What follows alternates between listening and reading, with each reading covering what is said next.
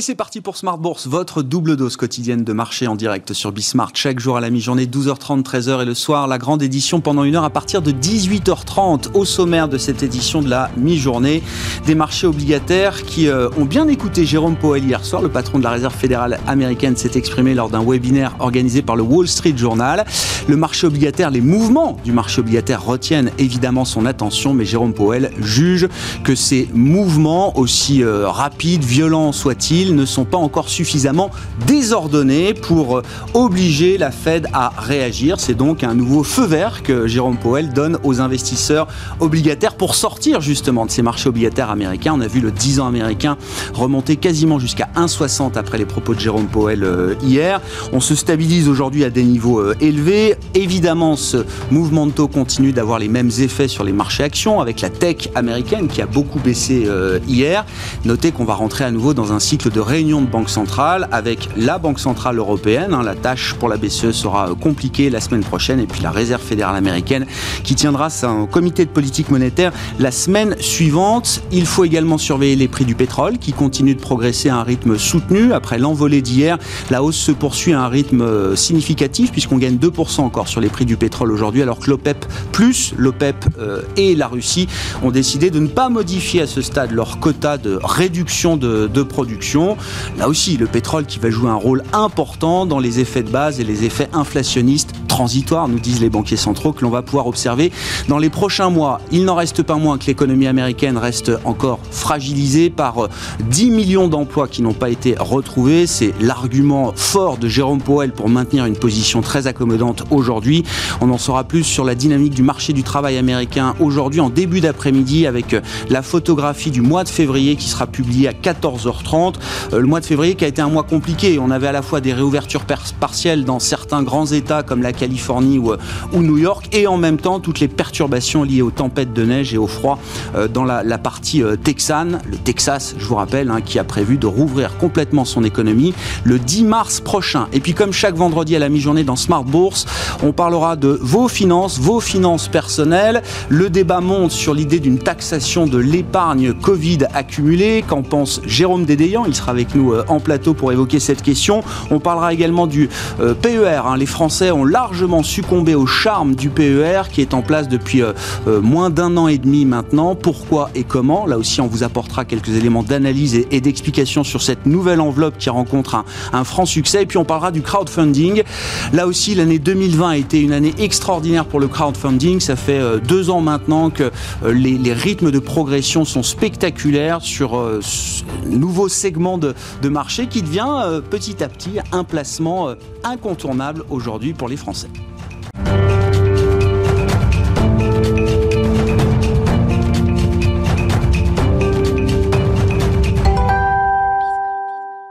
Des marchés européens dans le rouge, mais on essaye de réduire nos pertes à mi-séance. Les infos clés avec Nicolas Pagnès, comme chaque jour, sur Bismart depuis la salle de marché de Bourse Directe. La tendance est toujours dans le rouge sur le CAC 40 à la mi-journée. Euh, les investisseurs focalisent leur attention sur la hausse des rendements obligataires avant la publication des chiffres de l'emploi aux États-Unis à 14h30. Les taux américains ont en effet bondi dans la nuit, le taux à 10 ans euh, atteignant 1,56% actuellement, tandis que le taux euh, à 30 ans se rapproche lui des 2,29%. Dans ce contexte de flambée des taux, les investisseurs étaient particulièrement attentifs à la prise de parole de Jérôme Powell hier soir, qui a plutôt déçu les investisseurs. Celui-ci a estimé que la politique de la Fed reste appropriée face à la situation actuelle. Et s'il a rappelé que la Fed ne réduirait pas son programme de rachat d'actifs, il a également écarté un renforcement de ce programme euh, afin de contenir l'envolée euh, des taux obligataires. Une envolée qui continue donc et qui trouve son origine dans les perspectives de reprise économique ainsi que dans l'accélération de la vaccination aux États-Unis, euh, mais aussi dans les craintes d'une poussée inflationniste, une remontée des taux euh, qui fait craindre à son tour un désengagement temporaire des marchés actions à plusieurs observateurs. Du côté du pétrole à présent, euh, dont le baril de Brent s'échange à la mi-journée au-dessus des 68 dollars, l'OPEP a décidé de ne pas relever sa production au mois d'avril. Favorable à cette décision, l'Arabie saoudite a même pris la décision de réduire de son côté sa production d'un million de barils par jour. Du côté des statistiques à présent, euh, le déficit de la balance commerciale euh, de la France atteint 3,9 milliards d'euros en janvier, soit un peu plus que les 3,6 milliards d'euros du mois de décembre. Une progression du déficit qui s'explique par une progression plus forte des importations que des exportations sur la période. Du côté des valeurs à suivre à présent, Dassault Aviation annonce euh, des résultats en recul pour l'année 2020 avec un résultat net consolidé de 303 millions d'euros contre 713 millions d'euros en 2019. En ce qui concerne 2021, le groupe prévoit une hausse de son chiffre d'affaires avec notamment la livraison prévue de 25 avions Rafale et 25 avions euh, Falcon à l'export. Dassault Aviation qui versera un dividende de 12,3 euros par action au titre de 2020 après avoir supprimé son dividende en 2019. Stellantis fait savoir de son côté qu'il compte distribuer sa participation dans Forestia à ses actionnaires aux alentours du 22 mars. Une participation à hauteur de 39% dans l'équipementier automobile qui sera distribuée à hauteur de 0,017 actions euh, Forestia pardon, pour chaque action Stellantis détenue. Stellantis qui compte également distribuer 308 euh, millions d'euros en numéraire correspondant au produit euh, de la vente de 7% environ du capital de Forestia. CGG euh, prévoit en 2021 une reprise de la croissance de son chiffre d'affaires après avoir affiché une perte nette de 438 millions euh, de dollars euh, l'année dernière. Le groupe anticipe également un flux de trésorerie positif cette année. Et on finit du côté des valeurs avec l'État français qui a de son côté répondu à la famille Duval qui avait demandé un changement de direction à la tête d'Eramet. L'État français qui n'est de, de son côté pas favorable à ce changement de direction selon une source proche du dossier cité par l'agence Reuters. Et on finit ce point à la mi-journée avec euh, un petit tour du côté des matières premières et notamment de l'or, l'or qui euh, l'once d'or qui euh, s'échange à la mi-journée en dessous des 1700 dollars et sur le marché d'échange, l'euro dollar qui recule également et qui se situe juste au-dessus des 1,19 dollars pour 1 euro. Nicolas Pagnès en fil rouge avec nous tout au long de la journée sur Bismart depuis la salle de marché de Bourse Direct.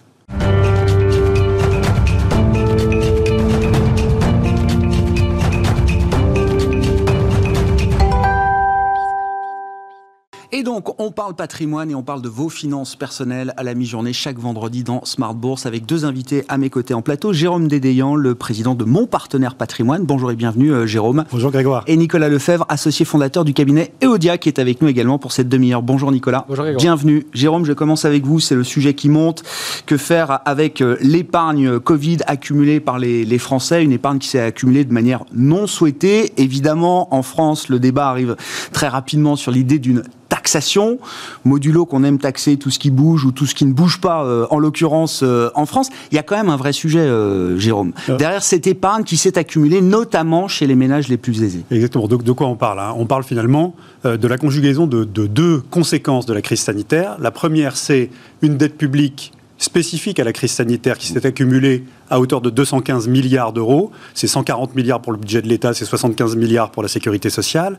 Et ça vient d'une perte de recettes liée à la baisse de l'activité. Et évidemment, ça vient de la dépense liée à toutes les mesures de soutien exceptionnelles aux ménages et aux entreprises pour passer cette crise. Et puis juste à côté de ça, vous avez une épargne qui s'est accumulée. Alors elle s'est accumulée pourquoi? Bah, Parce que les gens ne pouvaient pas consommer, mhm. ils étaient confinés chez eux, mhm. il y avait énormément de, de, choses, de postes de dépenses, loisirs, culture, voyages, etc., qu'on ne pouvait pas euh, activer entre guillemets. Euh, et puis il y avait des revenus qui continuent à arriver grâce aux mesures de chômage partiel. Et ça, c'est 110 milliards en 2020, avec une projection de la Banque de France de 2000 milliards. 200, 200, milliards, 200, 200, milliards, pardonnez-moi, 200 milliards à la fin de l'année 2021. Et donc 215 milliards de dettes exceptionnelles Covid, 200 milliards de surépargne, qui, aux surprises, ont été accumulés par tous les gens qui euh, n'avaient pas besoin de, dépenser leur argent pour survivre, donc par les plus aisés. Vous avez évidemment tous les ingrédients pour que dans le débat public montent les taxonomes, entre guillemets, c'est-à-dire ceux qui veulent tirer sur tout ce qui bouge et qui disent la solution est là, 200 milliards d'un côté, 200 milliards de l'autre, si on faisait une annulation de ça. Bruno Le Maire semble quand même mettre des garde-fous. À ce stade, il dit c'est un nom ferme. Est-ce que c'est un nom définitif? On verra, mais en tout cas, il il préfère peut-être passer par ou déplacer l'enjeu du débat. C'est un, non ferme de Bruno Le Maire et j'espère qu'il sera suivi évidemment. En fait, ce qui se passe, c'est que c'est évidemment euh, une, idée que complètement fausse, c'est un gros contresens et en plus, ce serait une mesure complètement néfaste. Alors pourquoi c'est un contresens? Bah, Parce que 200 milliards, 200 milliards, ça veut dire que si on voulait apurer la dette Covid euh, plutôt que de la cantonner, de la pousser sur 200 ans, euh, il mhm. faudrait bien confisquer ces 200 milliards. Mhm. donc vous imaginez la spoliation en mhm. matière de liberté publique. Et quand même, quand bien même vous diriez non, je vais juste faire une surtaxe sur la totalité de l'épargne financière des Français, 200 milliards milliards, ça fait à peu près 4% des 5 000 milliards d'épargne financière des Français. Qui est prêt? Est-ce que le corps social des épargnants, y compris les épargnants les plus populaires, sont prêts à accepter 4% Et si vous enlevez l'épargne populaire et que vous ne taxez que les gros épargnants, mhm. les gros patrimoines, bah, vous allez retomber eh ben sur un prélèvement confiscatoire. Donc ça, c'est évidemment le contresens numérique, entre guillemets. Mhm. Et puis, il y a évidemment un contresens, euh, euh, je dirais, euh, essentiel à comprendre, qui est que la mesure serait néfaste, puisque, en fait, cette épargne accumulée, c'est le principal levier dont nous disposons pour la relance. Hmm. Pourquoi? Parce que quand ça va rouvrir, une partie de cette épargne va revenir consommer, et donc elle va soutenir l'activité de façon euh, substantielle, et une autre partie, c'est de l'épargne qui est justement détenue par des ménages aisés, qui, va être mobiliser sur des produits plus risqués qui vont financer la reprise et notamment les investissements en fonds propres dont nos entreprises ont besoin. Et donc, il faut en faire un levier de relance et non pas du tout, évidemment, un levier de taxe avec effet d'agence de l'État. C'est quoi une bonne idée pour. Alors, la partie dépenses de consommation, on verra ce qui se retrouve dans la, la dépense de consommation. Certains économistes craignent que ça ne soit que marginal. Mais il y a toute la partie investissement, effectivement, quelle serait pour vous, euh, Jérôme, une bonne manière d'orienter cette épargne vers un investissement euh, productif, comme on dit? Alors, exactement. Là, l'idée, c'est comment est-ce qu'on incite les gens à reprendre des risques avec cette épargne. Alors, il y a quand même un contexte de marché qui incite les gens à prendre du risque, euh, puisque cette épargne, elle est allée beaucoup sur des livrets à des comptes courants, mais il y a quand même une partie qui est déjà investie à risque. Et, et, pourquoi? Parce que les gens cherchent du rendement, et donc il faut en fait pousser à mort toutes les solutions d'épargne préexistantes qui permettent de flécher cette épargne excédentaire vers le financement de l'économie réelle et les fonds propres de nos boîtes. Donc on va les citer, hein, c'est assez simple, c'est le PEA et le PEA-PME. Mmh. Et on a créé le PEA jeune mais on a souvent euh, chez des jeunes euh, euh, l'ambition d'avoir des choses plus sécuritaires. Donc comment est-ce qu'on fait pour les éduquer aux actions? Il faudrait qu'il y ait quasiment un abondement de l'État pour inciter les jeunes à investir en actions. On pourrait imaginer pour les plus jeunes une petite incitation sur le PEA. Moi, je propose d'interdire le livret A. On ouvre généralement un livret A à chaque enfant qui naît. Ouvrez un PEA, n'ouvrez plus de livret A, ouvrez un PEA. Ou ouvrez un PER. Ou un PER, oui. Le PER est un super PEL pour les jeunes, puisqu'ils ont leur propre plafond épargne retraite et qui peuvent l'utiliser pour amorcer l'achat de leur résidence principale. Bon. Mm. Et puis le PER d'une manière générale, on a des super stats euh, sur le fait qu'il finance vraiment l'économie, on pourra en parler ouais, on va y revenir. Et donc si on pousse le PER par rapport à l'assurance vie par exemple, mm, mm. on a un levier beaucoup plus direct sur l'investissement en fonds propres. Et puis ça c'est les enveloppes si vous voulez. Et on sait que dans les enveloppes, ce sont des enveloppes qui sont plutôt investies en actions. Mais ensuite on peut travailler sur les produits. Et en fait on a créé le label relance. Bon, bah, le label relance c'est une super bonne idée parce que ça permet de contourner un peu le côté Union européenne euh, des fonds éligibles au PEA Mhm. PEA, PME, mais il faudrait donner une incitation à ce que ça aille, puisqu'on on, ne peut pas euh, espérer qu'un produit avec du risque va décoller si on ne met pas quand même un petit incitant fiscal euh, dans, la machine. Bien sûr. il faut travailler aussi sur la liquidité des produits investis en non-cotés, donc du private equity et assimilé. Euh, il, y a, absolument possibilité de mutualiser, de donner des gates de liquidité, par exemple sur le modèle que les OPCI pour l'immobilier mm, mm, avec 30% mm. de liquidité, qui permettent d'absorber le choc de rachat euh, euh, sur, sur des actifs qui sont par définition beaucoup moins liquides puisque vous ne pouvez pas les échanger sur un marché. BNP vient de lancer un produit hybride, j'en parle parce qu'ils sont venus nous, nous le présenter, qui est, assez novateur, où il y a une poche private equity et ils assurent une liquidité, je crois, deux fois par mois, il me semble. Hein. exactement. Et donc ça, vous imaginez bien que c'est tout le contraire d'une taxe de plus. Hein, euh, et c'est vraiment ce levier-là qu'il faut utiliser. En fait, la sortie de crise sur la dette publique, on s'en sort comment? On s'en sort par la croissance et par l'augmentation de l'assiette taxable et non pas par la hausse des taux qui, une fois de plus, comme les débats sur une contribution exceptionnelle sur les revenus qui existent déjà avec la CEHR, ou les débats sur le retour de l'ISF dont on connaît euh, les effets absolument néfastes sur le financement de l'économie, sont à proscrire à tout prix, euh, au, bénéfice d'un fléchage de cette surépargne vers le financement de l'économie. On verra comment ce débat évolue. Je crois qu'il y a des... Bon, les, les, les, rumeurs nous disent aussi qu'il y a peut-être euh, une manière d'assouplir. Alors là, c'est plus de la solidarité intergénérationnelle, mais la manière de transférer ou la manière d'améliorer peut-être les processus de donation entre, entre générations. en comportement financier, hein, en finance comportementale, on sait très bien que les jeunes, quand ils touchent une manne exceptionnelle, ont tendance à être capables de prendre plus de risques. Parce qu'ils sont jeunes, ils ont l'avenir devant eux, ils ont le temps pour que ce risque euh, porte ses fruits, entre, entre guillemets. Et donc, il est clair que le saut de génération sur la transmission, permettrait sûrement d'accélérer le fléchage de cette épargne vers le financement de l'économie. Comment est-ce que vous expliquez, vous évoquez le PER, le, le, franc succès du PER qui a euh, moins d'un an et demi d'existence? Je ne sais pas si un produit a déjà rencontré un, un, succès aussi franc comme ça en aussi peu de temps. Jamais dans l'histoire de l'épargne retraite en France. Hein. donc euh, je, je, tape toujours, je sors mon revolver quand les gens disent on n'a pas de fonds de pension en France. On a un ah bah c'est de la retraite par capitalisation qui dit pas son nom. Et il s'appelle eh désormais le plan d'épargne retraite d'entreprise. Alors je, vous donne des stats simples. Hein. Un an après son lancement, donc au 30 septembre dernier, puisque ce sont les stats dont on dispose. Il, avait, il y avait 1 200 000 Français couverts par un plan d'épargne retraite de sa forme individuelle ou collective et 12 milliards d'euros collectés. Le rythme de développement est infiniment supérieur à tout ce qui a été tenté auparavant, la retraite Madelin des indépendants, le PER, le PERCO, etc., etc. Et en fait, le, le succès s'explique par un certain nombre de raisons qui sont toujours les mêmes et qui ont présidé à la co-construction du PER, parce qu'il y a eu un vrai processus de co-construction entre les associations de consommateurs, les professionnels de la finance, les distributeurs euh, euh, et, l'État et, le Trésor. Hein, ça a été vraiment très bien fait. en fait, c'est assez simple. Premier, on a levé tous les freins qui empêchaient les mmh. Français d'épargner pour l'épargne retraite. Qu'est-ce qu'on a fait? On a libéré la capacité de choix pour sortir en capital ou sortir en rente avec un choix à l'échéance, premièrement. Deuxièmement, on a donné un avantage fiscal à l'entrée, qui est absolument essentiel. On a étendu les cas de déblocage. Euh, de façon à ce que ça puisse servir de prévoyance s'il m'arrive un cas de coup dur et que mon projet de financement de mes revenus complémentaires de retraite passe en deuxième rang par rapport à ma survie financière immédiate. Mm. Hein. Et on a rajouté le cas de déblocage résidence principale, qui est un bon moyen ah euh, de préparer sa retraite et qui est évidemment un frein psychologique extraordinaire mm, pour mm. mettre de l'argent dans un produit, si vous savez que vous pouvez le mobiliser à tout moment euh, pour ça. On a aussi fait en sorte qu'il soit disponible en format individuel et en format d'entreprise, donc ça c'est essentiel. On a organisé sa transférabilité tout au long de sa vie et de sa carrière d'un prestataire à l'autre pour permettre de faire jouer la concurrence.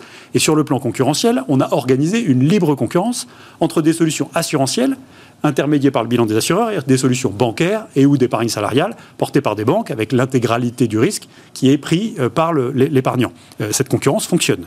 Et puis, je, termine en disant que on a mis une petite passerelle temporaire, mais on espère que c'est du temporaire qui va durer, de recyclage de l'assurance vie en franchise de fiscalité pour alimenter le PER, et donc je, recycle en franchise de fiscalité et j'obtiens ma réduction d'impôt, enfin ma, ma, déduction fiscale à l'entrée. Voilà. Et puis il y a un dernier point qui me tient particulièrement à cœur. Vous savez que je suis vice-président de Planète CSCA, le syndicat du courtage d'assurance, et on a mobilisé la distribution comme jamais. Car c'est un produit qui ne s'achète pas, c'est un produit qui se vend.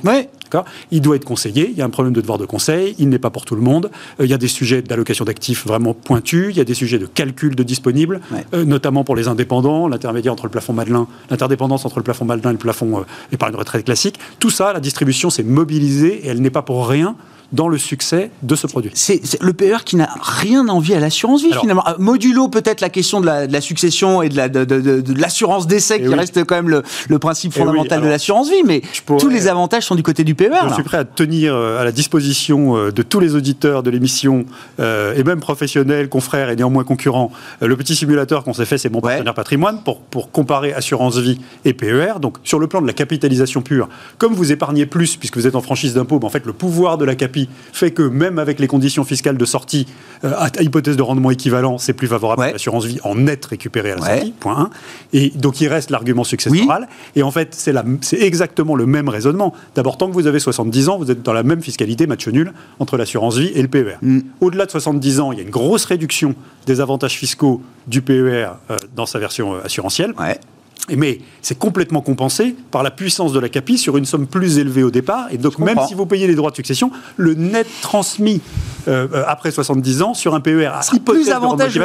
Et dans la plupart des cas, ah, je pourrais vous montrer la matrice. Ah bah, en fait, le seul cas, ou les seuls cas où vous avez un, désavantage, c'est si votre tranche marginale d'imposition augmente fortement à la retraite.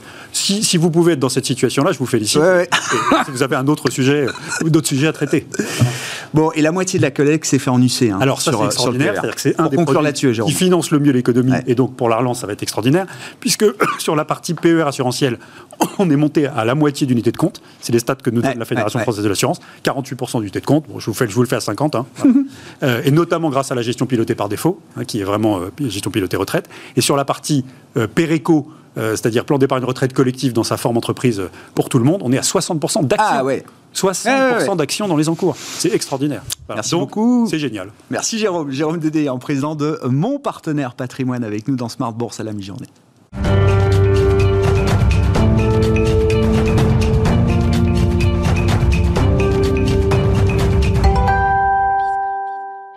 Et on parle à présent crowdfunding, crowdfunding immobilier plus précisément avec Nicolas Lefebvre, je le rappelle, associé fondateur du cabinet Eodia, cofondateur également de scpi-8.com. Bonjour et bienvenue euh, Nicolas. Rebonjour. Un mot du cabinet Eodia de, votre proposition de valeur, comme on dit, euh, cabinet généraliste, mais avec une forte expertise sur l'immobilier quand même. Tout à fait. En fait, on a ouvert le cabinet en 2010, donc ça fait un peu plus de 11 ans. On est quatre associés, totalement indépendants, personne avec nous au capital, et on est parti du postulat qu'on voulait digitaliser, démocratiser notre métier, avec des sites internet thématisés, notamment scpi-8.com. Bon, on reviendra, c'est un vrai sujet. Hein. La, digitalisation de vos métiers, c'est un sujet industriel qui mérite d'être traité euh, en profondeur. Euh, parlons avec vous du crowdfunding immobilier. On, a fait le point là sur les chiffres. De, alors, du crowdfunding en général, 2020 a été une année exceptionnelle. L'année précédente était déjà une année très forte en termes de dynamique. Je crois que la collecte a été multipliée, je l'ai noté, par 6 en 5 ans. Tout à fait. Tout crowdfunding euh, confondu. Et j'imagine que l'immobilier étant le darling des placements des, Français, c'est aussi vrai pour la partie immobilière du crowdfunding. Oui, alors les chiffres en 2020 sont très bons. Hein. Entre 2019 et 2020, il y a eu 35% d'augmentation donc d'investissement de collecte sur le crowdfunding immobilier. Ça représente 505 millions d'euros investis via le crowdfunding immobilier, soit environ 578 projets euh, soutenus par 28 plateformes. Nous, pour vous dire, hein, en interne, ça représente, on est à peu près sur les mêmes niveaux de chiffres d'augmentation. Donc c'est vrai qu'il y a une appétence vers les investisseurs sur ces produits court terme avec un fort rendement. On est sur du 12-24 mois, sur des rendements qui peuvent être à 10% brut. Et évidemment, le confinement a aidé, parce que le fait d'être confiné chez soi, thésauriser un petit peu l'argent, avoir encore plus d'épargne, on vient d'en parler, ça permet justement, euh, derrière son ordinateur, de commencer à investir sur ce type de produit. Bon, quand on parle immobilier, on sait qu'il n'y a pas un immobilier, il y a des immobiliers. C'est vrai aussi pour le crowdfunding immobilier, euh, Nicolas. On parle de quel type d'immobilier qui se retrouve généralement référencé sur, euh, sur les plateformes? Alors, les plateformes, elles vont référencer l'acquisition d'un bien immobilier par un marchand de biens, de la du refinancement pardon, de fonds propres. Ça peut être également euh, un partenaire immobilier au sens large qui a besoin de liquidités supplémentaires, qui a déjà mis ses fonds propres fait appel à la banque et a besoin de cette dernière petite couche de financement euh, pour pouvoir investir euh, directement et finaliser son projet. Bon, alors comment est-ce que vous participez, vous, pour vos clients, justement, à démocratiser, ouvrir ce, ce, euh, financement participatif pour, pour l'immobilier Comment ça se passe pour vous? Je, faisais le point avec une, une plateforme, ici, dans l'occurrence. Alors, je ne sais mm. pas quels sont les partennaires avec lesquels vous travaillez, vous allez nous le dire, Nicolas, mais elle, me disait, en, en, un quart d'heure, on met un projet, en un quart d'heure, on a levé peut-être un, un million comme ça sur un projet immobilier. Ça, se va fait en quelques minutes. Ça va même plus vite que ça. Plus vite que ça. Euh, aujourd'hui, les plateformes, elles n'ont pas besoin de, gens comme nous. Euh, elles font directement tout sur Internet. Pourquoi elles font appel à des gens comme nous C'est parce qu'elles ont besoin, évidemment, d'ouvrir leurs canaux de distribution et ne pas être à même purement et simplement d'Internet. Donc nous, on travaille avec de nombreux partenaires. Mmh. Si je dois en citer qu'un, on travaille très bien avec Club Funding depuis 3-4 ans maintenant, qui a encore financé 160 millions d'euros l'année dernière. Et on en parlait juste avant. L'idée, c'est d'investir donc dans des biens souvent prime, avec des grosses garanties, qui peuvent être de l'hypothèque au premier rang, des cautions solidaires sur le dirigeant, qui ont souvent des grosses assises financières, mais également des garanties première demande. et, et, alors, attendez, parce que comment ça marche? Club Funding, ils viennent vous chercher, vous, Euodia, pour des projets, je sais pas, qu'ils ont du mal à vendre à travers leur, leur plateforme. Ils vous gardent quand même des beaux projets. Est-ce que vous, vous appliquer votre propre filtre aussi par rapport au projet que Club Funding peut vous apporter C'est une très bonne remarque. Alors Club Funding n'a encore une fois pas besoin de nous.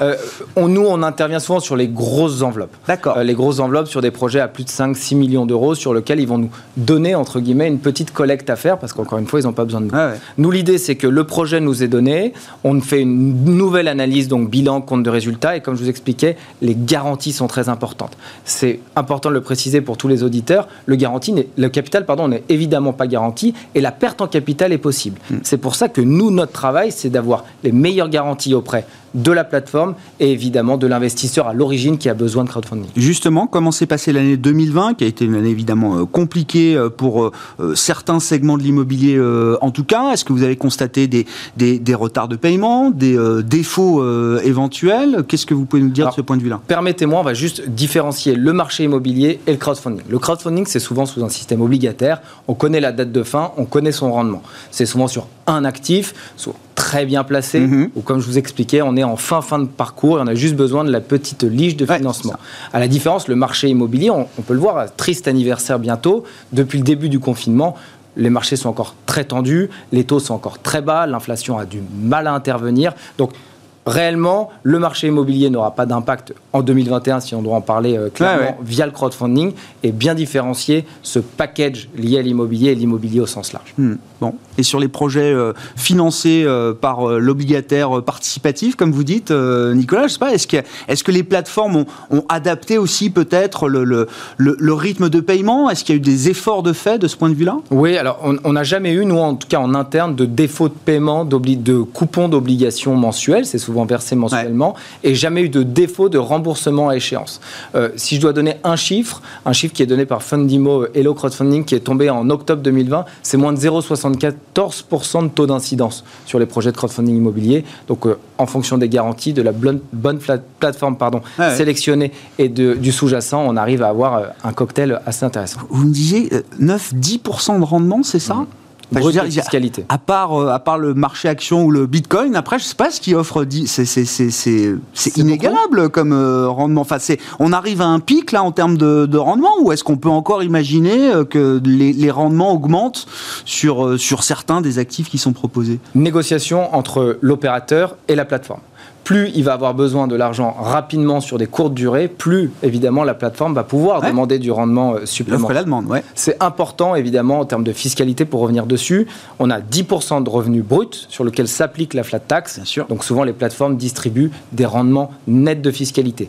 Je reviens sur ce que vous dites. Évidemment, il faut faire attention. On est sur un profil de risque au-delà de ce qu'on a l'habitude de faire en gestion de patrimoine, mais qui peut être complémentaire sur cette petite partie risquée modérée que peut avoir un investisseur. Justement, là, pour vos clients, vous, qu'est-ce que vous leur recommandez? Voilà, pour un profil de risque un peu standard, classique, du, français euh, épargnant, un peu, euh, un peu fortuné, un peu sophistiqué Quelle poche crowdfunding vous leur recommandez là, dans une allocation, dans leur euh, patrimoine? Alors moi, j'ai tendance souvent à dire que la poche, la poche risquée Modéré plus, c'est entre 10, 15, 20% en fonction du patrimoine de nos clients. Ouais, bon.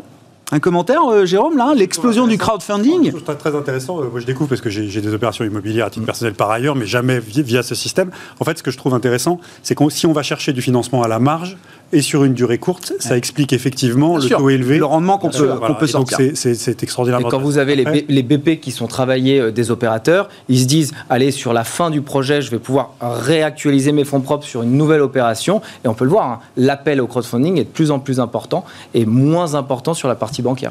après, comme dans tout investissement sur un sous-jacent, et particulièrement sur un sous-jacent immobilier, la qualité intrinsèque du sous-jacent d'une part et les garanties, comme vous l'avez très bien dit, euh, sont essentielles pour euh, sécuriser l'investisseur. Bon, et sur les perspectives 2021, euh, Nicolas, à ce stade, qu'est-ce qu'on peut dire alors de l'immobilier, du, du, financement participatif de l'immobilier On a bien travaillé déjà depuis le premier trimestre. Maintenant, on a fait deux grosses opérations sur les mêmes durations, les mêmes taux et le sourcing du projet, pour revenir sur ce que venait de dire Jérôme, est très important. Là, on a fait une grosse opération Paris 6e et dans le jardin du Luxembourg. Donc, on n'est pas que Paris parisien, mais c'est vrai que c'est là où en ce moment, il y a pas mal d'opportunités. Merci beaucoup, messieurs. Merci d'avoir été avec nous euh, dans l'édition de Smart Bourse la mi-journée. Le vendredi, vous le savez, ce sont vos finances qui sont au cœur du sujet, les euh, finances personnelles qui sont à l'honneur avec Nicolas Lefebvre, associé fondateur du cabinet Eodia, et euh, Jérôme Dédéan, je le rappelle, le président de Mon Partenaire Patrimoine. On se retrouve ce soir en direct à 18h30, évidemment, pour la grande édition de Smart Bourse sur Bismart.